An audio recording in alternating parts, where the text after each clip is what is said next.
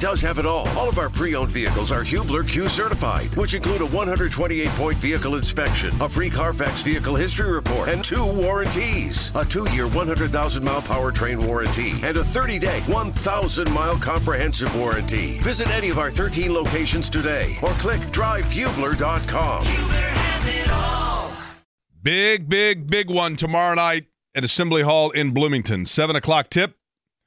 You can hear the game on our sister station 93 WIBC with the voice of the Hoosiers, Don Fischer, who joins us now.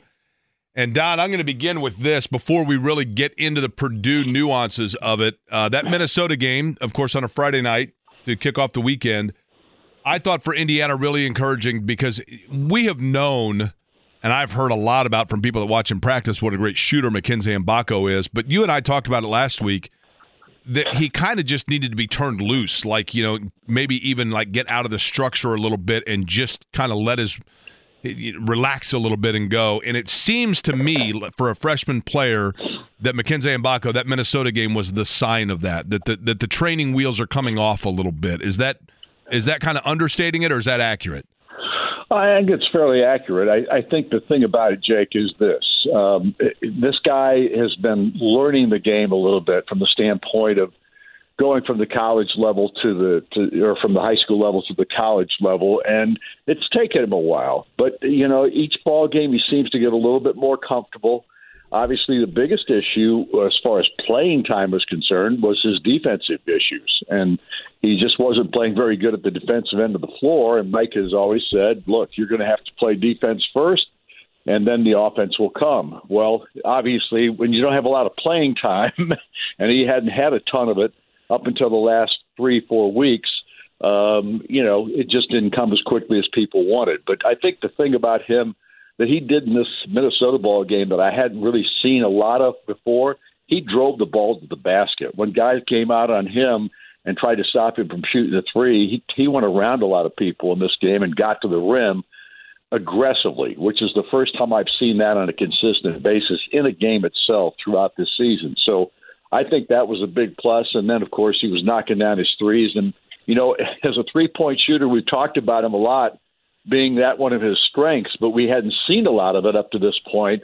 However, in the last six ball games, he's hitting 48% on 14 of 29 from the arc. So that tells you that he's really starting to feel comfortable. And Don, with that, you know, I remember a year ago. Let's go back to when you know Indiana Purdue, and in particular that game in Mackey where Jalen Hood Schifino was so good. Right, I listened to your entire broadcast of that, and you know I could tell as you're calling it when he was hitting shots you were seeing it before your eyes, right? Where it was kind of all coming together for him.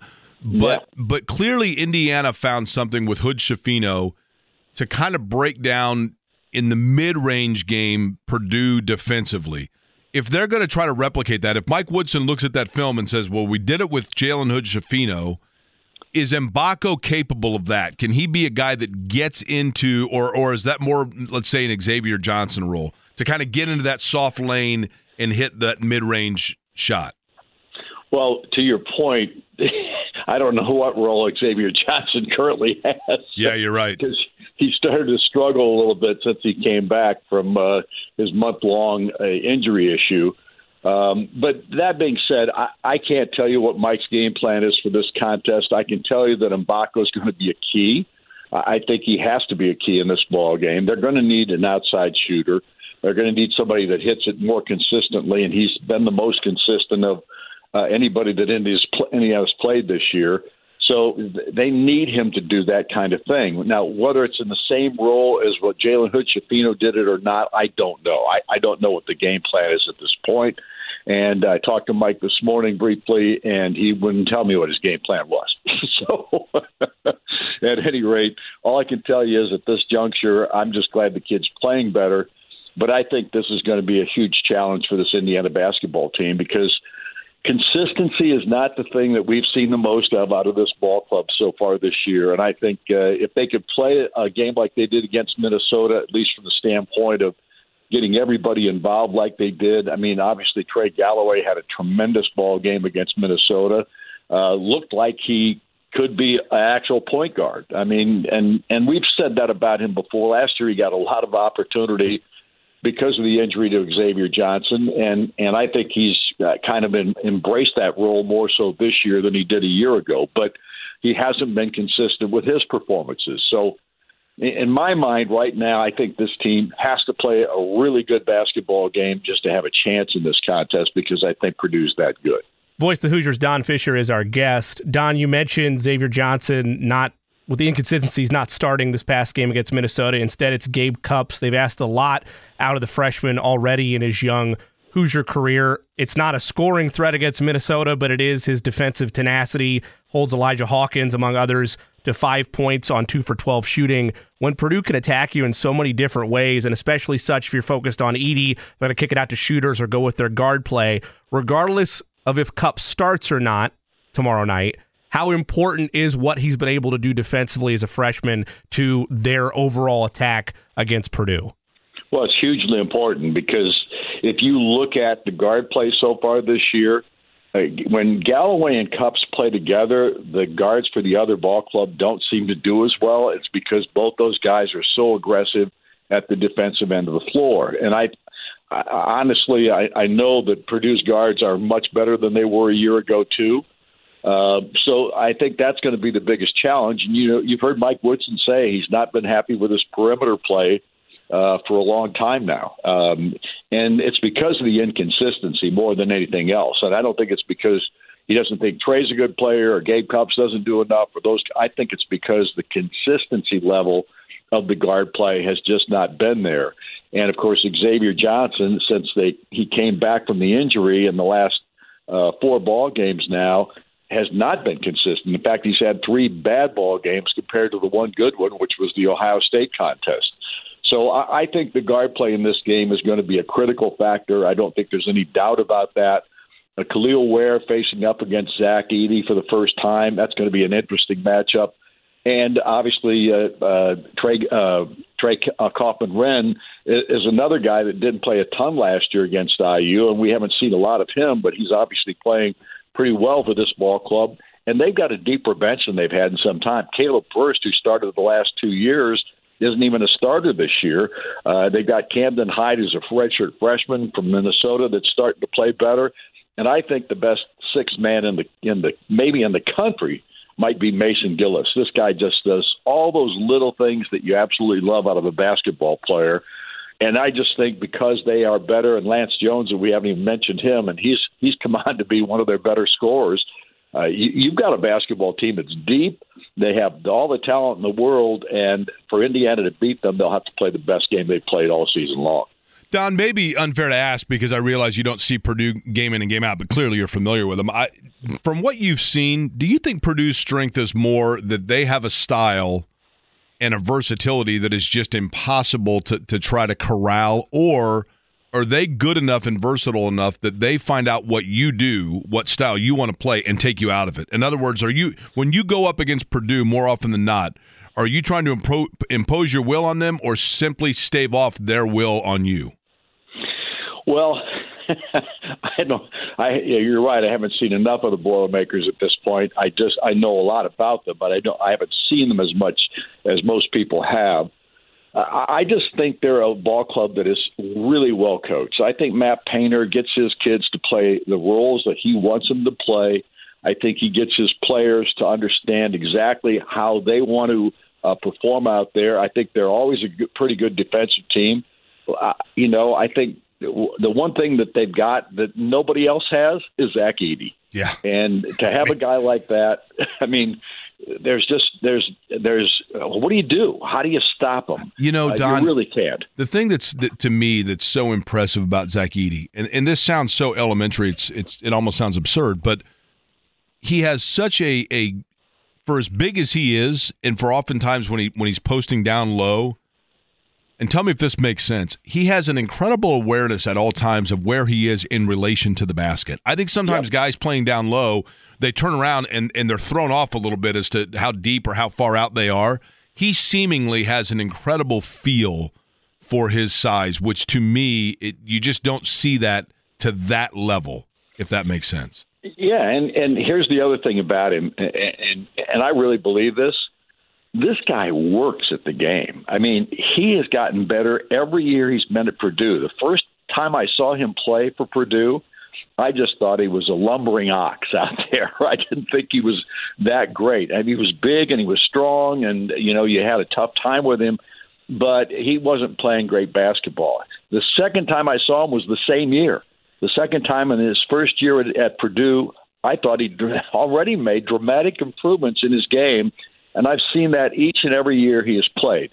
Uh, the one thing I haven't seen him do, and it's just like Trayce Jackson Davis, I haven't seen him shoot a lot of jump shots. I don't know if he's a great uh, uh, jump shot shooter or not because he doesn't have to do that, right. and they don't ask him to. But I'll tell you this: the NBA people have now put him in the lottery, which you know that didn't happen before.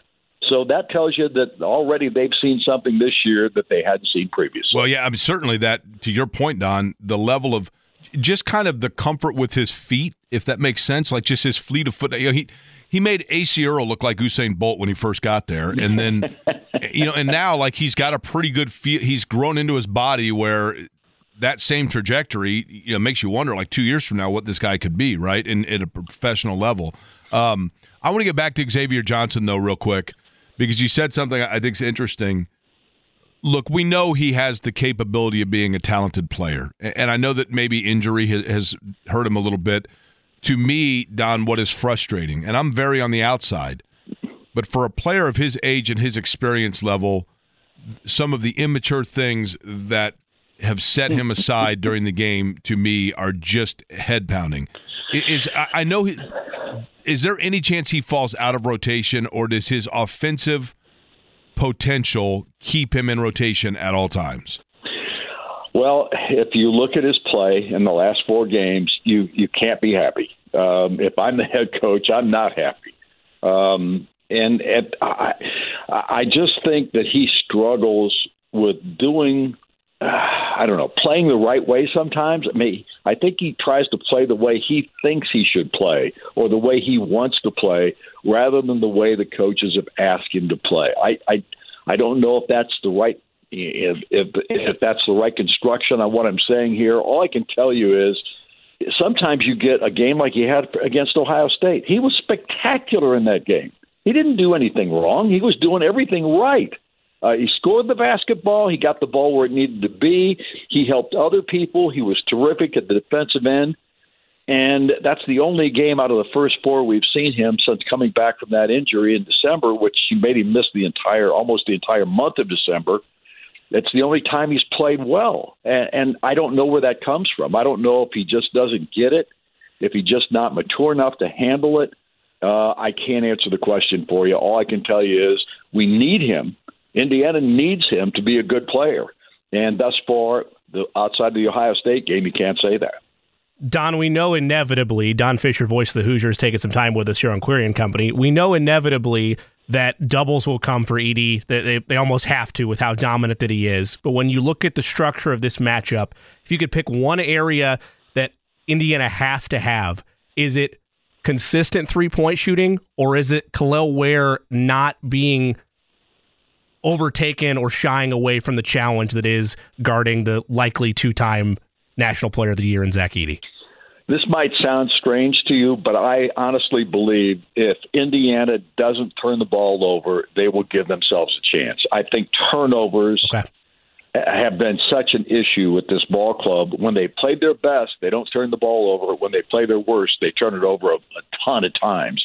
And we've just seen that too much this year. Um, I, I think the turnover factor, and I think the other area too is rebounding because that's the other area that Mike has been concerned with. They just haven't had great consistent rebounding this year either. And Malik Reneau is a big part of that. That that's why I mean he's only averaging right at six rebounds a ball game. That's not enough for a guy at six nine, two thirty three, who's as physical as he is. Kel'el Ware, I mean, here in recent ball games, he's averaging like 13 rebounds a ball game. I mean, he had 17 rebounds, I think, in the game against uh, Rutgers. Um, I think he had 14 a double double against uh, Minnesota. Um, and he's had multiple uh, double figure rebound ball games this year. In fact, in Big Ten play, I think he's averaging 11 a contest. So I, you know, I, I think the rebounding and the turnovers and the turnovers specifically, they, they'll give themselves a chance to win if they take care of the basketball. If they don't, they've got no chance. Dom, one of my favorite things as we get set for Indiana Purdue, every year I do this. I always send a tweet that says, okay, whether you are an IU or Purdue fan, tell me the player of the other school that deep down you never admitted it, but you always kind of liked the guy as a player. The two IU guys that get the most votes in this are always Calbert Cheaney and Damon Bailey. And the two Purdue players that always get the most votes are Robbie Hummel and Troy Lewis. But deep down, a lot of people are like, I hated him, but I kind of like Brian Cardinal too. like Cardinal's one of those guys like you didn't like him, but you knew if that guy was on my team, that'd be my favorite player of all time, right? Yeah, yeah. I mean, if you if you think about it, I mean, you could put Brian Cardinal on the Purdue side, and you could put Dane Fife on the Indiana side, and you'd have a pair there. That's exactly right. No, you're exactly right. Same dude, right? Don, absolutely. Have a good call tomorrow night. We'll be listening to it on 93 WIBC, Indiana and Purdue. Always fun. Always appreciate the conversation. Thanks for having me, guys. Appreciate right, Don it. Don Fischer, the voice of the Indiana Hoosiers. Whether it's audiobooks or all-time greatest hits, long live listening to your favorites. Learn more about Kisqali Ribociclib 200 milligrams at kisqali.com and talk to your doctor to see if Kisqali is right for you. What does everybody want to do when it is sub-zero outside? When the wind chill is 20 below? When your windshield needs to be scraped. You do what we're about to do right now, and that is go to the beach. We're just going to Beech Grove. Uh, we joining us now, blankets. What's oh, that? I thought we were going to get some blankets out and bundle That's up right. here. I thought you were going to chat fireside with us. No, well, we could do that too. But right. uh, joining us now on the program, he is the dean of football writers here in Central Indiana from CBS Four and WXIN. Mike Chappell joins us.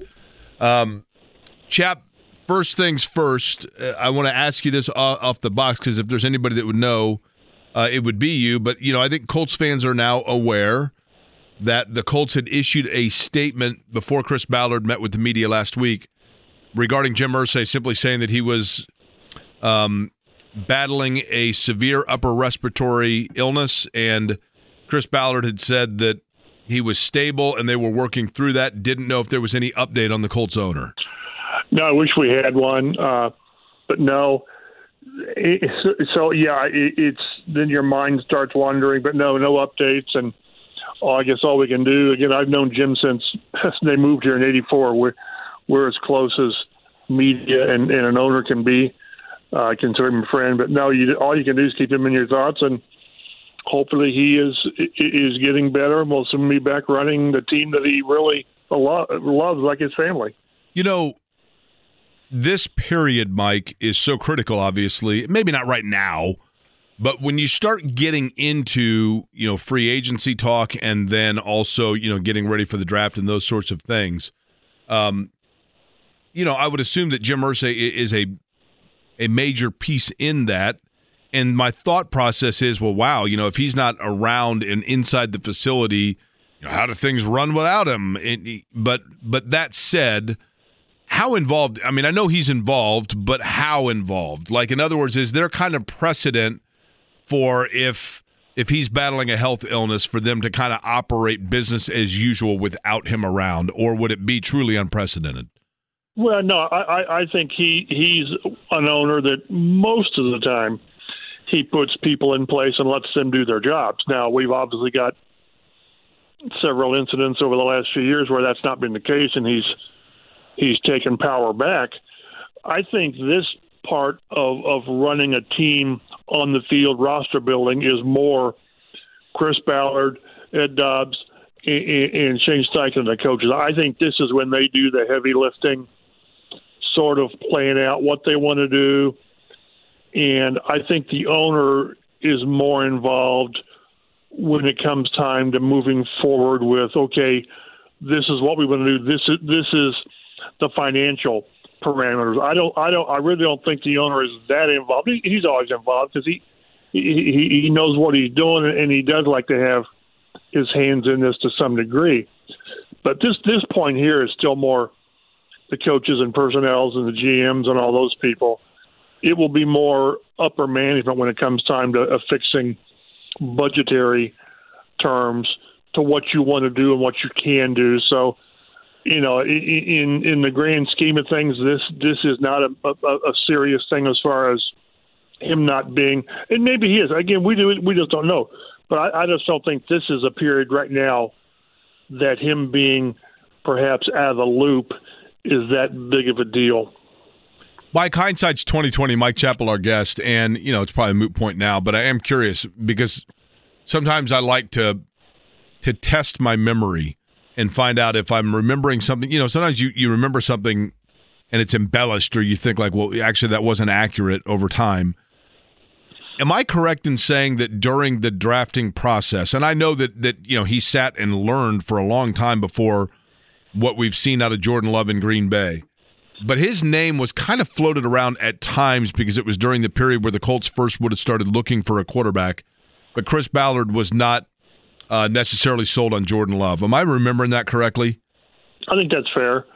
And again, that's it's been a while, so I really don't remember the particulars. And, and he always met with us when it when it worked post draft to kind of go over things. Yeah, I, I don't think he was bullish on him. Uh, and you know Matthew Stafford and all those, I, I don't think so. But but yeah, it's I mean th- there's a lot of people that might be, be rethinking their evaluation of, of of Jordan Love after the way the way he's playing, and that's why you hope to high heavens that you've got it right with with Richardson because it, it makes everything easier when that's not a position you're dealing with. I mean, we talked when we talked to Chris Ballard last week. It was, you know, when we're sitting there with him last year at this time, he had no head coach or, or quarterback, so it just makes things when you can when you can cross those two things off of your your list. Uh, hopefully, for a while, then it makes all the other pieces putting those in place a lot easier. But yeah, I don't think they were over the top enthralled with with Jordan Love, and you know maybe now in hindsight they should have been, but this is where we are. But you and know, Mike, for Green Bay, it's it's a copycat league in a lot of extents, and this is probably the anomaly now with Jordan Love. But but Green Bay has this kind of pattern, right? Jordan Love had to sit and watch Aaron Rodgers. Aaron Rodgers had to sit and watch Brett Favre.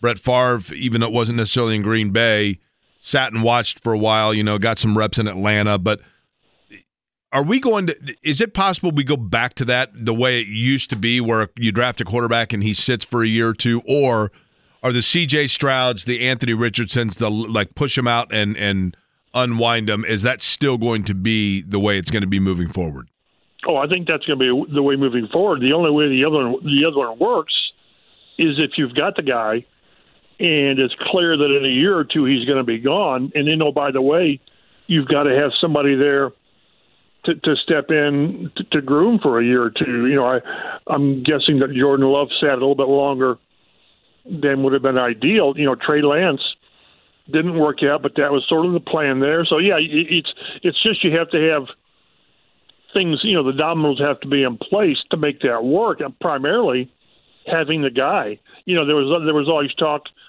that Bob Kravitz always used to laugh about is, well, you, you draft Andrew Luck and let him play a couple of years behind Peyton, and then you move on. No, that was that was never going to work on a lot of levels for a lot of reasons. But I guess that's ideal if you, if you can afford to do that, and and you've also got to be in position to to I don't want to say to, to invest a year or two in a draft pick, a high draft pick, that's not going to play for you. Now that's that's certainly taking a long term approach, which that, that's that's ideal. It really is. I just think that most teams aren't able to do that. That's why you see you draft a guy top four and, and these guys play right away, and and you just hope that you've got the right one. And you know, with all the changes in the AFC South you know, I thought we got a a decent look at Richardson. A small sample size, four games is you know hardly definitive, but I feel better about him than I do like Will Levis in Tennessee. Uh, just from from what I saw and, and what how he sort of exceeded expectations. C.J. Stroud's off the charts. Bryce Young, do you have any idea what you've got? I, I don't think they do. So yeah, I I, I think it's going to be just by the way that things are set up is with the top. You know, the top of the draft is always is generally teams that need quarterbacks, and if if they're if they're not if they if they don't need it, somebody below them is going to come up and get that pick. So you, you a lot of things have to go right, and then obviously you've got to when you when you pick a guy, you know Lamar Jackson, he thirty two? Well, th- then it's it, it's he's he you, you you're hoping he exceeds his draft positioning because that that's what you're that's what you're looking for. So, but I still think this is going to be a, a, a select and, and plug and play league just because teams at the top of the draft are going to need the guy and are going to need him to the point that they can't let him sit for a year or two. It's just the, the, the makeup of the league. The Dean Mike Chappell of Fox 9 and CBS 4 covering all things Colts. Nice enough to take some time with us. Chap, which of the following statements is more unfair regarding maybe overreaction to this season, overreaction to what's happened in the postseason so far regarding Chris Ballard and his drafting acumen. Which statement is more unfair? Because I'd argue they probably both are. Man, you could have traded up to get CJ Stroud, or man, you took Evan Hull in the fifth round and a pick later, Puka Nacua goes. Yeah, boy, I, I have a hard time with revisionist history thinking who you take, could have taken in round five. Uh, I really think that's that's a reach. That's like you know, well, if you thought Robert Mathis was that good, why did you wait right. till what was right. it, the fifth or sixth round? Take him in the second round, whatever. So yeah, I would say the second one is more unfair because you know it, it, it's like the Tom Brady argument. What was he uh, one ninety nine in right. round six? That that means the Patriots passed four or five times, so they didn't know what they had. So so yeah, that I I, I would say the second one is is most unfair, but it's all it's always great discussing uh, who you could have, who you should have after the fact. But uh, that's why that's why I think that's why you guys have got a show a lot of times. Before you, you can come up with it and say, you know, what they could have done, you know, what they could have done on fourth and one, whatever. So, but that, that's that's what makes most of the time the media environment so entertaining is is you can have these discussions without people trying to rip the eyes out of each other. It's it's it's interesting dialogue but you're always it's always risky when you start looking what you could have and should have done. On a more serious note, Michael Pittman Jr.'s comments either last week or in the past 10 days regarding he wants to explore all his options. I thought it was a very professional way for him to handle all of that. You'd expect nothing less. But when the Colts have a tag, for those that maybe have the ability to tag him, for those that don't follow as closely these early negotiations that happen, when he says he wants to explore all of his options, how much of that is, even though the franchise tag could be looming, his agents working and, and you know behind closed doors and trying to find out where his market value is? Oh, and they and they do need to figure out where his value is. Uh, they uh, Pittman and and his his agents and his dad and all the influence he'll have, and it's really hard. What what we're going to weigh, we meaning I guess the, the Colts and everybody is is what is his value on the market, but what is his value to you? And I could almost argue that his value to the Colts is more than his value on the market, uh, which, which I, I don't know where you start negotiating. Well, you start at the franchise tag, which is twenty one seven, which you know it, it's really crazy. How he, you know, and of all the things about Michael Pittman that that I really really like, I think he's a cool guy. He he's a businessman he will not give these guys a, a, a hometown discount, which he shouldn't. He shouldn't. You you know, this this is this is his lottery contract. You you gotta you gotta get what you can get. But I, I think, and, and I've talked to Rick Venturi about this, and we sort of disagree, but we agree that you you want him to you, you want as a one him to be more. You want more of a deep threat and more, you know, getting off the line and, and you're not like Rick says you're you're really making your hay between the, the hash marks. But this is what he is, and he is what he is. And you know, was 109 catches with fifth, but the yardage was gosh 20 or 25 or 27, whatever it was. You want more, but how much of that is a, is a, is a reflection of the offense the last several years, not pushing the ball down the field? Can he be more with Richardson? But he, his value, if I'm Pittman, when people says what's your value to the Colts, you, you slip in the Atlanta tape when when the offense simply could not operate without him. Uh, and maybe that's an an exaggeration, but gosh, we we we saw how bad they were that day on offense. Uh, and, then what's your plan B? Okay, say yeah, he, we're not going to pay twenty twenty five million. We're just not going to do it. Well, then what's your plan B? It's not on the roster, so you're going to take another high pick and use it. It's probably it's probably going to be another good draft for receivers. If you go out and try to find a, a veteran free agent, he's going to cost you. If he's that good and he's going to be a one, he's going to cost you you know mid twenties.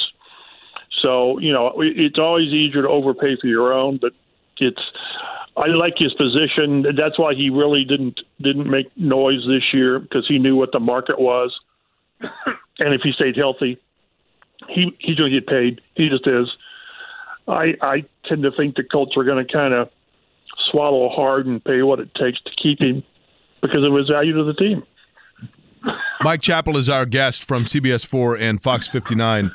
Chap, now that you've gotten a chance to, you know, Chris Ballard talked to the local media, um, is there an area that now that the dust has settled, that maybe when he inventories his roster, that he realizes that initially, like at the end of the year, the knee jerk was like this is a major area of need that now that like once calmer heads prevail they go you know maybe we're not as bad there as we thought or i guess conversely is there an area that seemed like it was pretty good for the colts but now that he gets a chance to do a deep dive he realizes might be a more glaring need than initially assessed oh i, I think it's the area that that they knew all along was going to be a, an issue i won't say a problem but an issue and that's a secondary cornerback safety.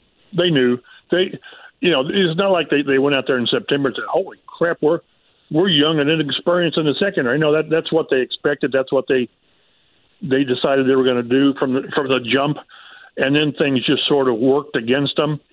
You know, they Isaiah, beginning with Isaiah Rodgers, whenever that was in June or July, I, th- those months fade. But then you have injuries, Dallas Flowers, and then Juju Brents who had just a awful season as far as development because of the injuries and he couldn't practice. I think they just thought, yeah, that we thought we would be okay if we were healthy and these guys would grow, but injuries kind of kept the continuity and the development, you know, at, at not the pace they had hoped. So I still think they think at the end of this season is they need more back there, a corner uh, and Kenny Moore, you know, Kenny Moore's a free agent. Uh, safety, you know, Julian Blackmon's a free agent, and that's another interesting one because he's when he plays, he's pretty good, and he's had injury issues. So, know, I I think the ones in receiver with even even bringing Pittman back, they need another receiver. Uh, it's really going to be interesting how Reggie Wayne and and and Jim uh, Colbert, the coordinator, view Alec Pierce. W- w- was he was he not effective because of Alec Pierce, or was he not effective because they didn't throw the ball deep to him? I mean, I I, I can think of five, six, seven, ten, ten plays where he's he's he's he's beat his guy and he's running deep, and the quarterback doesn't get him the ball for whatever reason, for whatever reason. So, how much of this was an Alec Pierce problem? How much of this was a Colts problem? And but even even with that, they, I just think they need that number two guy. They just need a two that you're gonna you know, and you're gonna pay for a, a quality veteran. You just are. But so much we, we talked last year with with going into last year with Richardson is so much of your roster building has to be around giving him as much as you can personnel wise, supporting cast wise, as much as you can, as much as the the, the, roster budget allows and that, that's why you know retaining Taylor is important. Can you imagine? You know, they played one play together, Taylor and Richardson, one play. I can still see it was like it was like a pitch to the left. I don't know, it was three yards. But what what they could do, and then you had Pittman, and then you add, you know, the tight ends, or you know, maybe that's another area you look at in the off season.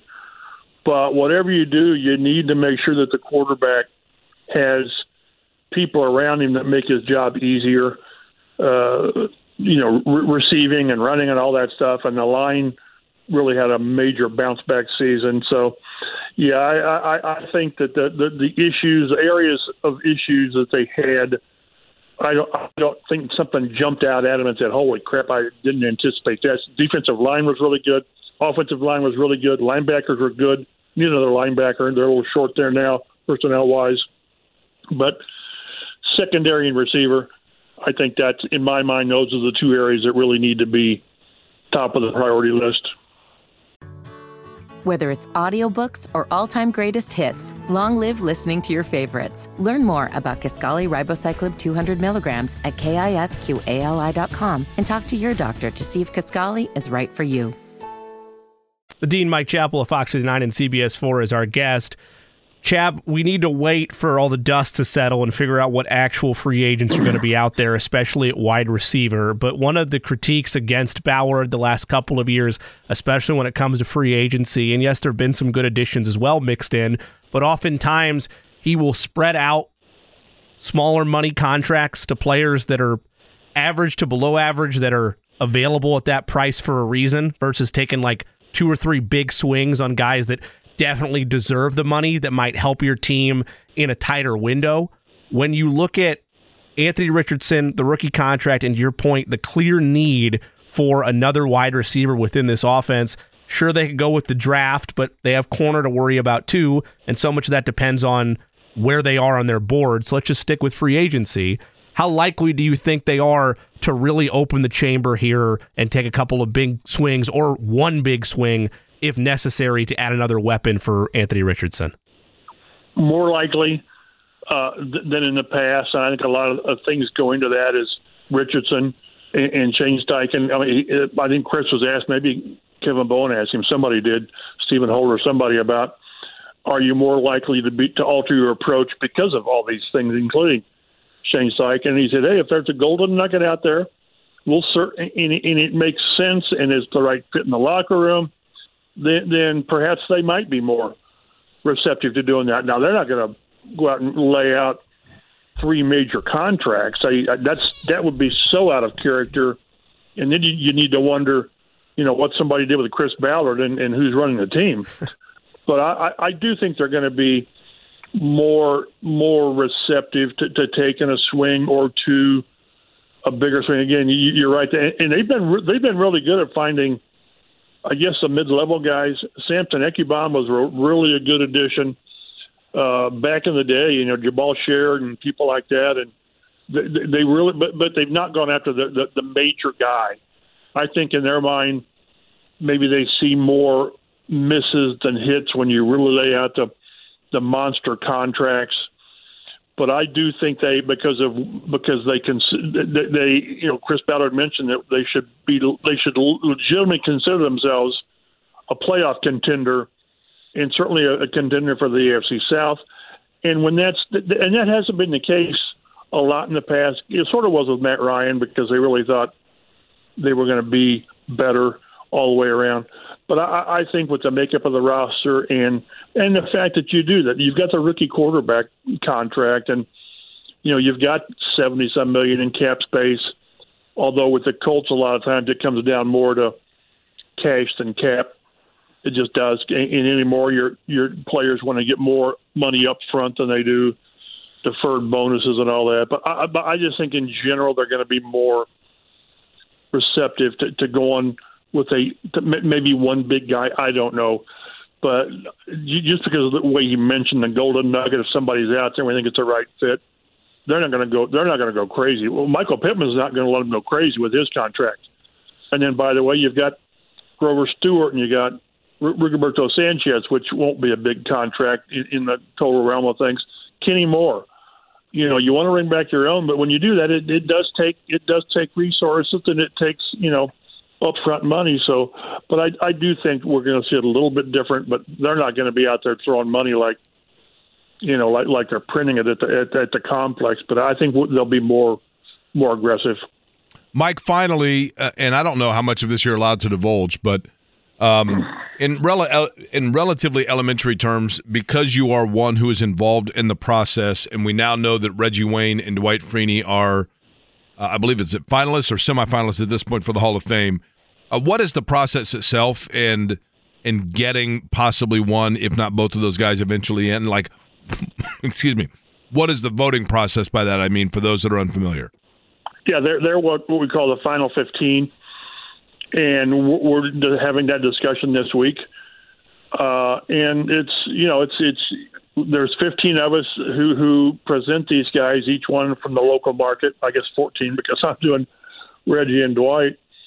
And you you just you just kind of lay it out there, and then then we vote from 15 to 10, and then from the 10 we vote down to five, and it's just it's just uh, uh, it's an argument for and and everybody in that room, the player, the, the 15 finalists they're just quality players. You don't get in there if if you're just a guy. You know, if, if you're just a jag, as they say. So it's and you only get you only get five. You know, and people already think, "Oh, Antonio Gates is going to be a going to be a guy." That's that means you get four, and we got with Dwight, we got three quality pass rushes with with him and Julius Peppers and Jared Allen, and then we've got Reggie and Torry Holt and Andre Johnson. So it's difficult, and you know, I'm semi optimistic that one of them gets in. I, I, I, and I, I don't know which one it'll be. I've talked to some people about each one of them, and everybody's high on each one. And it's just, it's just difficult because to say that he didn't get in because he wasn't worthy, well, that's not the case. It's just that, that our so. So you spell the case, the right? guys were, were better because you're the guy that covered them. You you kind of spell the case for the rest of the voters, right? And Correct. then and then the vote is done. Now, this is where I get confused. So is it strictly the top five vote getters get in, or does it do they have to still meet a certain threshold of approval? And it's possible that say only two get in, and it's a maximum of five, or is it it's definitively a maximum of five? It's a maximum of five, and when you get to five, they have to receive eighty percent of the vote. Okay, so, so it's, it's, not it's, it's not a thumbs up, thumbs down. It's you still have to get the, the required vote. Okay, so in other words, if, if you are if if you're the third highest vote getter, but you only got seventy seven percent, you are not in, right? You don't get in, right? Gotcha. Okay. And I've always taken the approach that if we go through all this, the meeting is normally eight or nine hours. I mean, it's a long meeting, and if you can fight your way and get to the final five, I need a darn good reason not to vote yes. I, I just do uh, because if, if nothing else, then that means that guy goes back into the hopper next year. Right. And the one thing that we hate to have is is the, the backlog at receiver. We're getting at it defensive end. So again, and there've been I'm telling you, there've been some people in that room who they they weren't going to vote for this guy come hell or high water. They just had they just didn't believe in the person or whatever. I've never never felt that strong normally there's there's been three or four guys get in over the last five years. I, I still don't agree with. I just don't. But when they get to the final five, holy smokes, you got to have a real good reason. And not only you, you need to have twenty percent of the room be against that player. So, but no, it, it's from fifteen to ten to five, and and then you vote yes or no on the five, and it's got to be eighty percent. Chap, appreciate the time as always. Uh, get yourself a cold Coors Light and a glass of ice for your big meeting for nine hours when you're going over all of it. And uh, but we always appreciate the time. You guys stay in touch and stay warm. It's cold here on the beach. cold in Beech Grove, baby. Mike Chappell, our guest. Whether it's audiobooks or all-time greatest hits, long live listening to your favorites. Learn more about Kisqali Ribociclib 200 milligrams at kisqali.com and talk to your doctor to see if Kisqali is right for you. Tomorrow night is the big one. It will be Indiana and Purdue from Assembly Hall in the Big Ten. Lot to talk about within the conference, and joining us now on the program, and I'm sure he's thrilled to be doing so, is Dave Revsine of the Big Ten Network. Um, Dave, listen, I got to throw this out immediately because I, I, I kind of get a kick out of it, but I think it's super cool. When I had reached out to you originally about the game being tomorrow night between Indiana and Purdue, you're like, hey, the only problem is we've got a busy day on Tuesday. And then I had to remind myself, that's right, the, the Washington head coaching announcement is a Big Ten related thing now. Does that still yeah. feel surreal to you, kind of? I would say a little bit. I mean, I think it'll feel less so when they're in the league, but I would actually say the national championship game for me, Jake, was a big part of that introduction. And we, you know, spent some time with the Washington players and members of the staff, and I talked to a bunch of fans and, you know, kind of introduced myself to some fans. I was waiting for an Uber, and some older fans came out, and, uh, you know, we were talking a little bit about the transition to the Big Ten. So I think it, it seems more real now. But to me, I, I feel like it'll seem most real when they actually start competing. But yeah, I mean, you know, you kind of think about this hire and Jedd Fisch. I mean, w- when he coaches his first conference game in Washington, it's going to be a Big Ten game. So it it certainly makes sense for it to be something that we cover, and and we're going to. I just think it's so cool, man. I mean, I'll be honest with you. I know that people, Dave, you know, are like the conference realignment, but Washington, Oregon, UCLA, and USC to me, and I mean this seriously, I don't know what better word to use. They're just four sexy athletic programs to me. Like, I just think from both a football and basketball standpoint, each of them brings a cachet to the Big Ten that if you're an Indiana fan or Purdue fan, like why would you not want to go if you're going to do a travel game and get some buddies together and go to a place? I just think it's cool all the way around. Yeah, I'm with you 100%. I mean, I think that we've already seen with Washington and Oregon in the football season, and to some extent, USC and UCLA, I understand both of them ultimately ended up kind of having disappointing years, but there's some buzz around both of those programs as well. And so, yeah, you get a little bit of a sense of, of what they're going to bring. And uh, obviously, UCLA basketball's been a, a mess this year. It's a little strange to see it actually, but you know, historically, it's a good program with a really good coach. I feel like ultimately they'll get it together. USC, you know, kind of the same way. They're they're scuffling maybe a little bit more than people expected, but I, I think that those all four of those programs are going to bring a lot, and in not just the major sports, but in the Olympic sports as well. I mean, you're talking about you know some of the greatest non-revenue sports programs in the country in some of those schools. So it's it's exciting. I, I get that for kind of Big Ten traditionalists, that maybe it's tough to wrap your head around, but you know this is kind of this is where it's going, and and whether or not the Big Ten participated in it, someone was, someone was going to, and so from the Big Ten's point of view, you've got to find the the schools that make the most sense for you and and grab them, and and that's what the conference did. So, Dave, let's go to basketball in its current state in the Big Ten. I mentioned the fact Indiana Purdue. I want to get to that, but both those schools are realistically in the standings chasing a school that you guys are going to have on the Big Ten Network talking about Wisconsin. Um, take me through the week Wisconsin has ahead and just in general what it is about Wisconsin that has them playing at the level that now has even Purdue, who is a top ranked team, looking up at them in the Big Ten standings.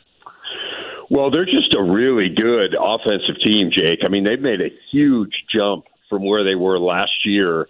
Uh, I haven't looked up the latest numbers, but last year I know they were 140th in the nation in offensive efficiency, and when we had them on our air on Wednesday, they were seventh. So that's a pretty significant jump to go from 140th to seventh. Part of it is is they've been healthy all year, which they weren't really last year, and then they've just had an infusion of new talent. The the most obvious one is AJ Storr, who transferred from St. John's. He's just a different level athlete. I mean, if you've watched, there's been a couple occasions where Chucky Hepburn on the break has had AJ Storr following him and has thrown it off the backboard for Storr to throw down for a dunk. Like, when did you see that? Yeah, you, you think about like Bo Ryan sitting in Palm Springs watching the game and saying like, what is happening with my program? But AJ Storr's just different. I mean, he's really, really athletic. And so that's helped them a lot. And then they have a good freshman, John Blackwell. And then guys have gotten better. Like Max Klesmit's having an unbelievable year. He's transferred from Wofford. He's an in-state kid who um, has just really played well for them. So it's it's kind of everything. Everyone came back and and they just seem to have good chemistry. And you know they always play well on the defensive end. The difference this year is, is they're just really good offensively. As far as the week ahead, they have Penn State, and uh, then they have the Hoosiers at home. So pretty interesting uh, week for them. But they're uh, they're awfully good. They're going to be tough to catch for sure. Dave Revsine of the Big Ten Network, nice enough to take some time with us. Dave, I wasn't going to go this route just yet, but since Jake brought up Wisconsin, I will. Does that mean, based on your analysis of Wisconsin slash what you've seen from Indiana this year, and maybe that changes if they upset Purdue tomorrow night. But does that mean I should not hold my breath about Indiana getting a win in Madison for the first time since '98? Yeah, that's crazy, isn't it? I mean, it's just crazy to think about that, Jimmy. Um, it, I mean, it it seems look winning on the road in the Big Ten is just tough this year, and it's not just about Indiana or Purdue. We've seen Purdue obviously go down to to Northwestern and Nebraska. The Big Ten road teams have only won nine of 37 conference games, the lowest percentage of any conference in the country. So it's it's not just IU struggles; it's everyone's struggles, and, and we get it. I mean, historically, you know, first of all, these are just great venues with really good fan bases. The games are attended. You know, most Big Ten games are sold out. I mean that that makes it hard for a visiting team. Uh, I, yeah, I, w- whether I would hold your breath or not, I don't know. I mean, Northwestern had them. You know, it was tie game with three and a half minutes to go in Madison. I think maybe even less than that tie game, and then Wisconsin scored the last eight points on Saturday. So I, I don't think it's out of the question that IU could beat them there. They they would just have to play really well. I realize that, and I don't want this to be a analysis of my psychosis now, but I understand I'm crazy for already looking at net and trying to figure out like where things are going to be at in the tournament. When in reality, a lot of people, you know, take the more sane approach that hey, Valentine's Day rolls around, and then you can dive into that. That said, when you look around the Big Ten as a whole, is it still ripe of opportunities within itself to produce, especially in conference play, plenty of tournament bids? Or how do you view the overall health of the conference at this still, albeit in 2024, we flipped the calendar, but albeit this early juncture of conference play? Well, I don't think there are many teams that you would look at, Jimmy, and just say, like, they're clearly not a tournament team this year. In other words, like Minnesota, we knew pretty early on last year, okay, you know, this just this isn't happening for these guys this year. I don't think there are many that I would look at this year and say that about. Um, I had Rutgers yesterday against Michigan State. They've got a couple players who who may get eligible here. Uh, one coming off an injury, and then one's an eligibility issue that I think they believe can help them. But I mean, they'd probably be like that one team that you'd look at and say, I don't know. Or I guess Michigan probably too would would be uh, one. Penn State maybe. So I, you know, I guess there are a few. Now I'm talking myself into a few but then I, I guess the rest of them, like, so if, if you say those three are going to have a really hard time having any shot, then you got 11 who I think are at least in the conversation. Like, I know a lot of people have probably written off Maryland, but they went to Illinois and won yesterday and looked really good doing it. You know, Minnesota is way improved. Nebraska is a much better team than they were a year ago. So I think you kind of go down that that list of teams and you say, you know, how many would be in right now? I don't think it's a huge number. I mean, I think it's probably like six or seven. But how many could get in? Like, yeah, I think 11 could, you know, have an argument where if everything goes well here, kind of going forward, that they'd have a good chance to make it. Dave, I think there were a lot of people. Dave Revsine of the Big Ten Network, our guest. I think there were a lot of people when Indiana went and kind of laid an egg at Nebraska that maybe snickered about that. Then Purdue goes there, and you see, and then I, it's time to admit and realize – uh, Fred Hoiberg's got himself a team, and they can shoot the basketball. I mean, when they can shoot the ball the way they they got a chance in any game, right? Yeah, I agree. I mean, they're a really good offensive team. I, I think Rienk Mast, who's a, their big guy who transferred from Bradley, has been a huge addition for them. He just really fits with what they do. You know, Fred likes to put guys at the elbow and and use them as kind of almost a, a point center and Rienk Mast does that as well as anyone. He, he's second on the team in assists. He's really, really good at that, and, and he can stretch a defense and shoot it. Obviously, Keisei Tominaga is the headliner on that. I mean, just a really dynamic, fun player to watch. But I would say, like, where they've really improved over these last couple of years is on the defensive end. Like, their defensive mindset is so different than it was two years ago. And in talking to Fred, I think he just kind of realized a couple of years ago, like if we're going to win in this league, we just have to be tougher. You're just not going to be able to run up and down the court and shoot eight seconds into the shot clock in the Big Ten and then come down and defend somewhat lackadaisically and win. It, it just isn't a formula in this league. And and so he went out and got guys who are tough. I mean, Juwan Gary is a tough dude. He last year at Emmanuel Bandoumel got hurt, but but was in that same mode. So I, I think that has been a huge difference. I, I know you watch them, and yes, it's the offense that pops out, but I think the defense, the defensive mentality, and that change over the last two years has been huge. And yeah, like they're you know they're legit. They're going to have to figure out ways to win conference games on the road. They they did get a great win at K State earlier this year, but but have struggled away from home in conference play. But you go into Lincoln, and it's a supercharged atmosphere. They're really passionate. It's a tough place to win, as as teams have found out, as you noted.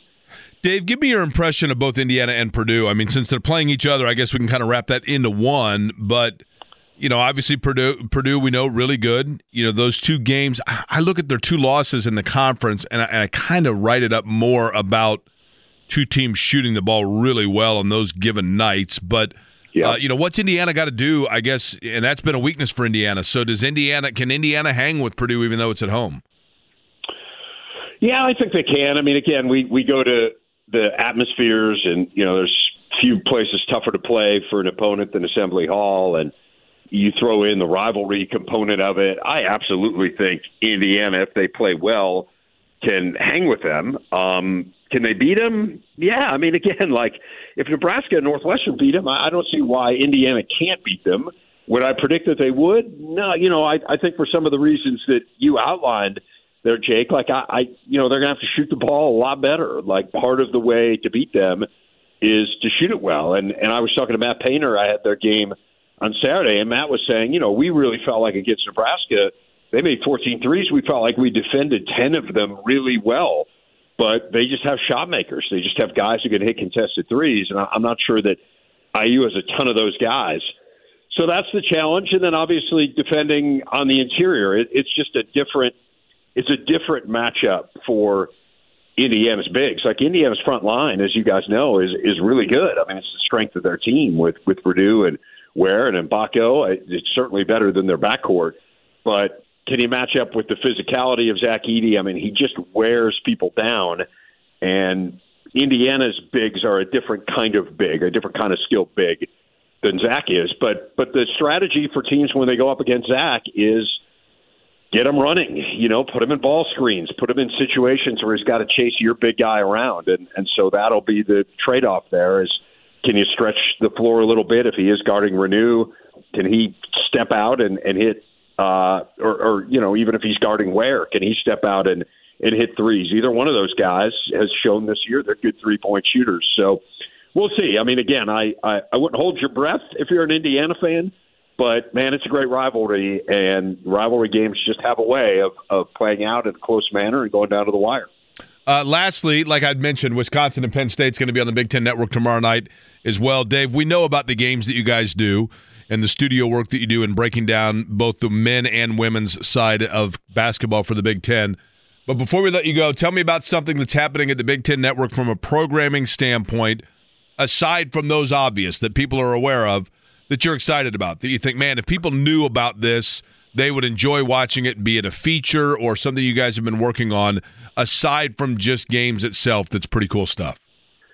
Well, I mean, I know it's been going on for a long time, Jake, but I, I beat the drum for the journey a lot. I, I just think it's the best thing that we do as a network. Um, if if people haven't sampled it, I just think you should watch it. The storytelling is unbelievable. It it really helps you get to know the student athletes. There's so many of these players with just amazing, amazing individual stories. You know, whether it's coming from a small village in Africa and now helping to, you know, build a, a school there. I mean, you know, that like that's not a that's not a made up story, right? Like that is something that a player in our league, Mady Sissoko, has done. Um, like I just think that's amazing, and you get to know those stories. You you you find out about individual heartbreak that players have had. I mean, Lance Jones, they, they did a great piece on him, and you know, lost his father uh, to complications. I want to say from a stroke, um, and it was right after he committed to Purdue, and and it was just um, you know it's it's heartbreaking, but you understand you know kind of how much this has meant to him. I, I just think stories like that, the, the storytelling on it's phenomenal, and I think that's really a pillar of our network is is telling these stories and helping people get to know these teams and, and get to know these players in a way that, that other networks can't do because it's just not part of their mission. Dave, we always appreciate the time. I know it's a busy time, so appreciate it again. Wisconsin, Penn State tomorrow night, Big Ten Network, 9 o'clock tip is when that game will be airing. Appreciate it, Dave. Always have time for you. Thanks, Jake. Thanks, Jimmy. I appreciate it. Dave Revsine of the Big Ten Network. Whether it's audiobooks or all-time greatest hits, long live listening to your favorites. Learn more about Kisqali Ribociclib 200 milligrams at kisqali.com and talk to your doctor to see if Kisqali is right for you. Back to Query and Company. Massive weekend for Super Wild Card Weekend, and it's not done yet with two matchups still to go today. Now, what's the difference between a Super Wild Card Weekend and Wild Card Weekend? Because without the Super, you don't realize how big the stakes are, Jake. And branding. Okay. Branding is always very important. Okay. So, Super Wild Card Weekend still underway with two games to go today. Joining us now, he covers the NFL for The Athletic. He's been around covering the sport for more than 25 seasons. He is Mike Sando of The Athletic. Mike, thanks for making some time for us as always. And as we jump right into things, Detroit clearly is the story of the weekend, given the playoff drought all the city's gone through, the 0 16 season. And I've no doubt we'll get to this during the conversation, but I'd like you to kind of settle a, a, minor debate that we've had during the breaks when looking back at Super Wildcard weekend, at least the Saturday and Sunday games whose rookie quarterback was more captivating over the weekend? Was it CJ Stroud and what he did to the Browns, or was it Jordan Love and some of those exquisite throws that he made against Love's that Dallas defense? Oh, all right, Love's fine, not a rookie, fine, so fine. we got to give it to Stroud. Right. I know what you mean. Yes, I know you. what you mean, just you. as the impressive debut. Um, to me, it's just hard to beat Stroud. I, I just when you look at what that organization was, right? I mean, there's a, Jordan Love had his own challenges taking over, you know, for a legend in Aaron Rodgers, but the Packers have been just a, a, a such a stable franchise for so long. I think we underestimate how hard it is to come into a place like Houston where they were 11 38 and 1 the previous 3 years where before the year people were thinking they were going to be the last team in the AFC and to carry that as a quarterback who's really making the difference in the games. It's not like they're just throwing the ball uh, 18 times a game and leaning on this incredible run game and the defense and all of that.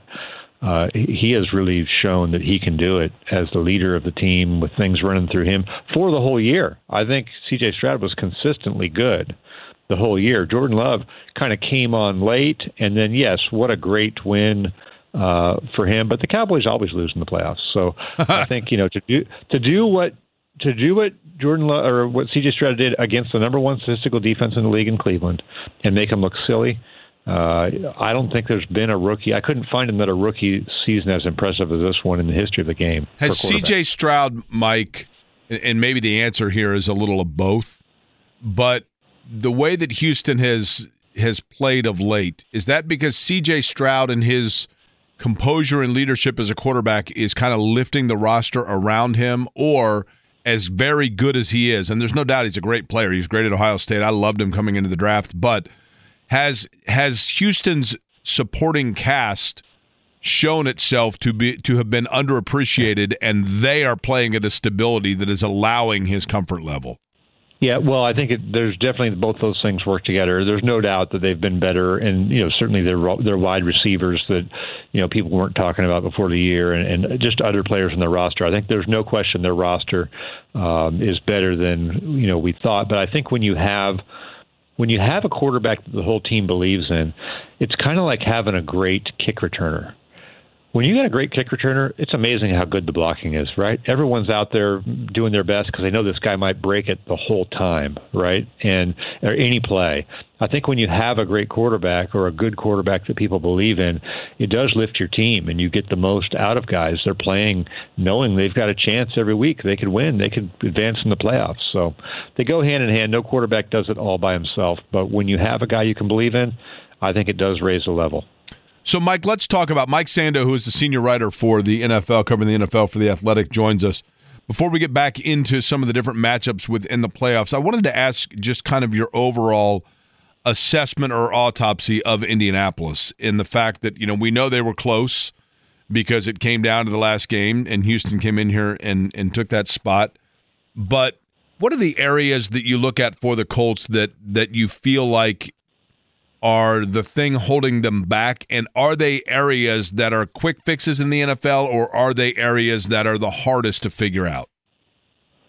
Um, No, I think we're going to find out what they have at quarterback. We saw flashes, so you're not going to change that. I think we uh, liked, in general, what we saw from the new head coach in terms of his ability to, you know, game plan or scheme or, or put his players in good position. So I feel pretty good about that.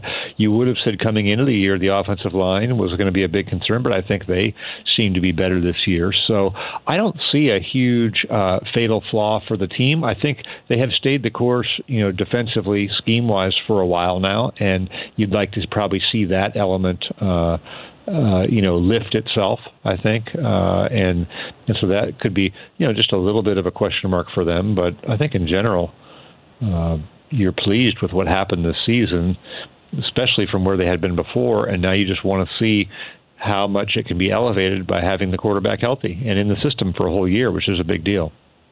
Mike, I understand that this might be a gray area with my question because I don't understand the, the intricacies necessary necessarily of the Hall of Fame process, but as a Hall of Fame selector in your role, when you look at this class, and of course the Colts have two that are in the running in Reggie Wayne and Dwight Freeney. When you look at the class as a whole, what what, stands out to you the most, or, or what are you able to say about the class as they continue to trim down towards who will ultimately be inducted this year? Yeah, you know, I think you're always on the. It's always on your radar of who are the new guys in there that are going to make it for sure. So you would say because if there's only five slots, right, for the modern era, so you'd probably say Julius Peppers and Antonio Gates were so good when they played that it would be surprising if they didn't go right in, right? Uh, so we're really talking about three spots, and that's how you know that's why some of these receivers keep canceling each other out, whether it's Torry Holt or Andre Johnson or Reggie Wayne. Um, you know, I may like two of them, you may like two of them the best, right? And you're not going to name them all on your ballot, so the votes get split a little bit, even though everybody likes all of them and they're all going to get in. I think all three of those guys are going to get in. It just makes it super difficult. Uh, mathematically, it's really kind of a math equation when you have that many candidates, 15 and really legitimately, let's just say there's 13 candidates if we're going to put those other two guys in for three slots. Well, there's an endless number of combinations that could make it, and you don't really know how it's going to break. Uh, you know, in the in the meeting room, sometimes you're a little bit surprised. So, I'm hopeful. I, I hope one of those receivers makes it in, at least one, because uh, then I feel like we've made progress and we can get them all in eventually. Between Freeney and Wayne, Mike, which one do you feel like was more of like a separator between themselves and their contemporaries yeah. when they were playing?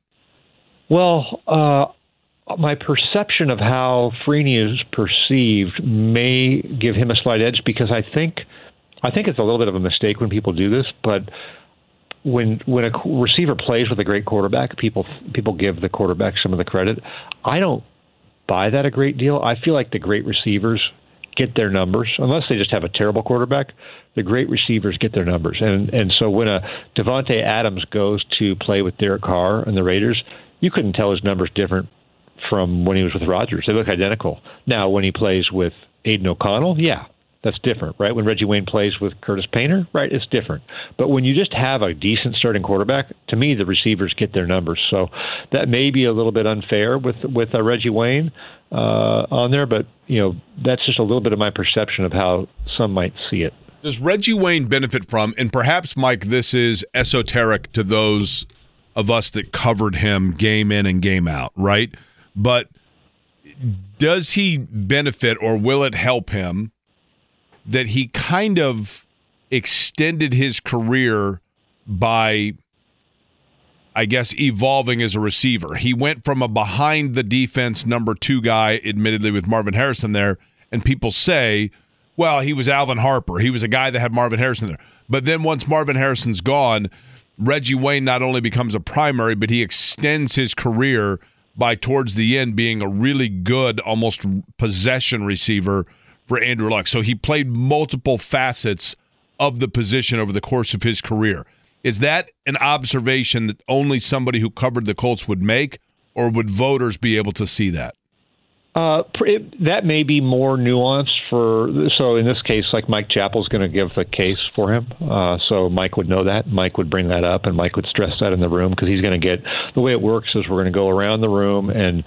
And so when it's time for Reggie Wayne, um, I believe it's Chap who's going to do it. We'll have five minutes, right? He'll give a five minute speech uh, and then he'll hit on those types of points, and then it'll be open up for discussion. And if anybody else wants to say anything, because there's 50 people, we were going to meet in person. It's going to be a Zoom because of the weather situation, but uh, you'll be able to chime in, right? I can bring up something like that. Like I did a study of all of the wide receivers in history, and just evaluating their their best seasons against each other. So when I did that, you know, Reggie Wayne came in at number 10 in the history of the game. So clearly we've got the right guy, right? We've got the right guys here now. Uh, you know, Holt and Andre Johnson were up there too. So we've got the right guys. Each one has their own little nuances like that. In the end, does something like that that you mentioned, eh, is that going to elevate over the little nuance thing for Torry Holt or Andre Johnson? Probably not. That's why it's so hard. Mike Sando of The Athletic is our guest. Mike, I know you had a piece last week that was kind of a cheat sheet for where the coaching carousel kind of was, openings or likely openings that might be there. When you look around the NFL, what is your observation at this point, kind of five days later, on that carousel? And is it a foregone conclusion in your mind that Mike McCarthy is going to be out the door? Well, yeah, just about every one of them that I listed hit, uh, which I that was uh, you know I wasn't predicting they were all going to hit, but it seems like just about all of those places, uh, except for Dallas maybe, which I put on the radar, um, have hit. I I don't know what the path forward is for the Cowboys because Jerry Jones has to somehow change the narrative when he has failure. He's the common denominator through all of the failure he's the one who got rid of Jimmy Johnson and, and has become the star of the Cowboys circus really for 30 years. And so it doesn't matter if it's Tony Romo or Dak Prescott or Jason Garrett or Bill Parcells or Wade Phillips or Mike McCarthy.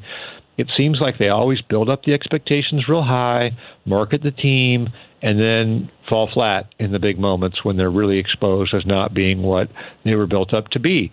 So yeah, does Dak and does McCarthy do they bear some responsibility for this game? Of course. I mean, we got to grade them. Dak Prescott throwing interceptions wasn't good, but I just I don't know what do you change that you haven't changed before, right? What do you do? What's the pivot?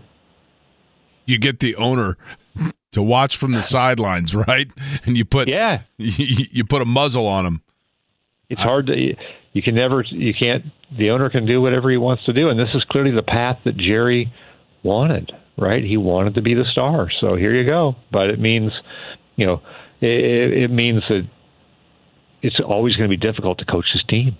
I saw yesterday, Mike. You know, ten thousand different people. You know, making jokes about Bill Bill Belichick was probably already like in Plano. You know, waiting for the phone call. I, I don't personally think, and my my buddy Mac Engel, who writes for the Fort Worth Star Telegram, seems to to think this. He would know it better than I, but that the Bill Belichick Jerry Jones thing just would not work, and Belichick would not be a candidate there if McCarthy is relieved yeah. of his duties. You agree with that? I do. I don't see how it makes sense. Now, that being said, I have heard a number. I, you know, I talk to people in front offices around the league and have candid conversations. Who and some of them say, "Hey, that's my sleeper pick," and I just it doesn't doesn't make sense to me. Uh, now, Bill Parcells did it. You know, went there and, and tried it. So, I don't know. You know, the the only thing that would be interesting to me is I, I wrote about this in my column today.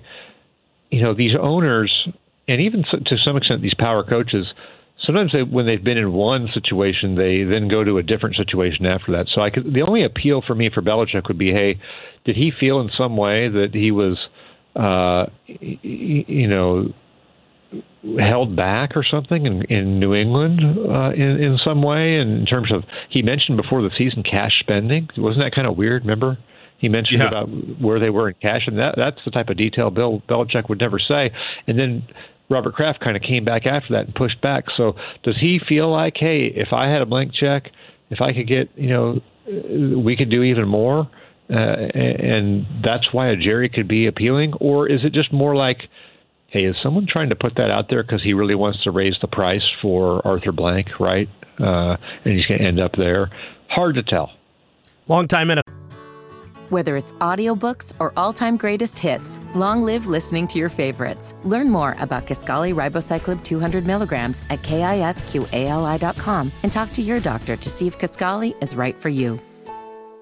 NFL writer Mike Sando is our guest. You can find his coverage on The Athletic, including his most recent piece, Sando's Pick Six, which dives into a lot of what occurred over Wild Card Weekend and a dive as well into the Dolphins, what they might have to do with Tua Tagovailoa. Going big picture with Super Wildcard Weekend, Mike. Oftentimes we forget, especially in today's society, about the top seeds that are waiting in Baltimore and San Francisco. When you look at what's happened to this point with them waiting in the wings for who they're going to play and all the drama that Super Wildcard Weekend has provided, anything change in terms of, well, no, the Ravens and the Niners are the clubhouse leaders versus no, this team or this team might be able to kind of turn it upside down and get themselves that much closer to Vegas in the Super Bowl?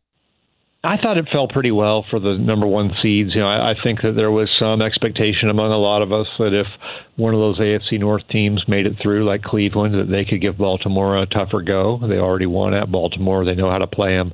Those sorts of things. So I think we take that out of the equation for the Ravens, and yeah, they'll have a, you know, they'll have a, a tough matchup. But I think it's different when it, if it was going to be a Cleveland. So that was nice, I think, for them. And then I think for the for the 49ers getting the Packers. Uh, you know, as a seven seed, that's a good matchup for them uh, with the, where the Packers are at on defense. I, they probably would have beat the Cowboys too, but sometimes when you play the rematch, right, maybe Dallas has a better plan the second time around, or things go differently. They have a little bit of confidence. So I, I feel like this is a good, a great job by Green Bay. They're a young team playing with a lot of energy. They may give the 49ers a go, but I think the 49ers have to feel great about their ability uh, coming off a rest with Kyle Shanahan scheming that Green Bay defense uh, to advance. Mike, I'm all in on the Lions dream, right? I, I, mean, I'm not like a Lions fan per se, but but if you have yeah. no rooting interest, how can you not kind of appreciate that story? Uh, tell me it's not going to end. We're going to get another week of Lions magic, right? Well, we are next week. We know. Well, but I mean, I'm saying like they're they're going to get another win. I'm saying, right? Yeah, yeah. Uh, I you know I don't know. I feel like the Lions. Um, you know, they they've lost some games now too. You know, and they lost to teams like Seattle, and and they uh, you know got blown out by Baltimore. So I feel like they're good, but I don't feel like they're beat San Francisco good in the right. end. So you know, we'll we'll see if they can get another one out of this thing. Uh, they probably will because of you know who's left. Uh, and that'll be great for them. What's going on with Philly? I, I mean, Philly, like from I don't know November to now is just seemingly a completely different team. What's going on with the Eagles? Well, I was really impressed with them early in the year for winning when they didn't seem like they should have. Uh, and sometimes you are ten and one, but it really kind of felt like a six and five or seven and four. So uh, you know their defense has just really fallen apart. I think uh, the burden on the quarterback and the burden on the offense probably got a bit much for them. Uh, I think they've worn down some as the season went along, and they just seem to have lost some of their uh, togetherness or continuity. We've seen it's felt like they've splintered a little bit. Um, I don't think the head coach has done a great job of keeping them together as this has gone. He's been a little bit all over the place himself. We've seen that after some of the games when he's winning and he's running through the tunnel and you know almost saluting the fans. I feel like they've just been a little bit out of control uh, uh, this season, and so that's a really interesting place because they've been to the Super Bowl with this group, but you know that's a front office and ownership group that doesn't wait around either. So, not predicting anything, but like I said before the Dallas game, there's a final score in all of these games that can change things, right? And that may have been the final score for Mike McCarthy. Is there one for Philly uh, in this game against Tampa? We'll see. Mike Sando covers the NFL for The Athletic. Mike, in your preview piece, either last week or the week before, you asked the question Can Kansas City awaken its offense? Have you seen mm-hmm. enough from what Rashee Rice has meant to them the last couple weeks and their ability to run the ball with Isaiah Pacheco as a complementary piece to Travis Kelce? Is that enough to say, yes, it has awakened, or do you still need to see more from them as yeah. they want to make a run? I think you need to see a little bit more because of the team they were playing. The Dolphins were so injured, but I think it's a real positive sign. Uh, you know, I, you've wondered where this has been. Some of it is Rashee Rice development, but I also just can't help but think with this team, they've been to the mountaintop so many times. Did they really need to have a back against the wall or, or a real game with real stakes uh, to to maybe be a little bit more focused and play with a little bit more attention to detail? Because this performance felt like that, and it felt a little bit more like the Chiefs. So I do I do read a lot into it. I think it's a great sign for them, but um, you probably do need to see it another week against you know better defensive resistance to think that it's going to continue all the way through the playoffs. Mike Sando, senior NFL writer for The Athletic. I have an NFL trivia question. I'm putting you on the spot. Are you ready? Oh, yeah. You tell me what Doug Long and Paul Ward have in common. Doug Long and Paul Ward. Wow. Why should I know this? Well, I don't know that you should actually, because I could be um, I could be wrong in this regard they, too. Yeah, those are like long ago players, right? Or correct, they are. Um, like is it? Yeah. Um, both of them, by my count.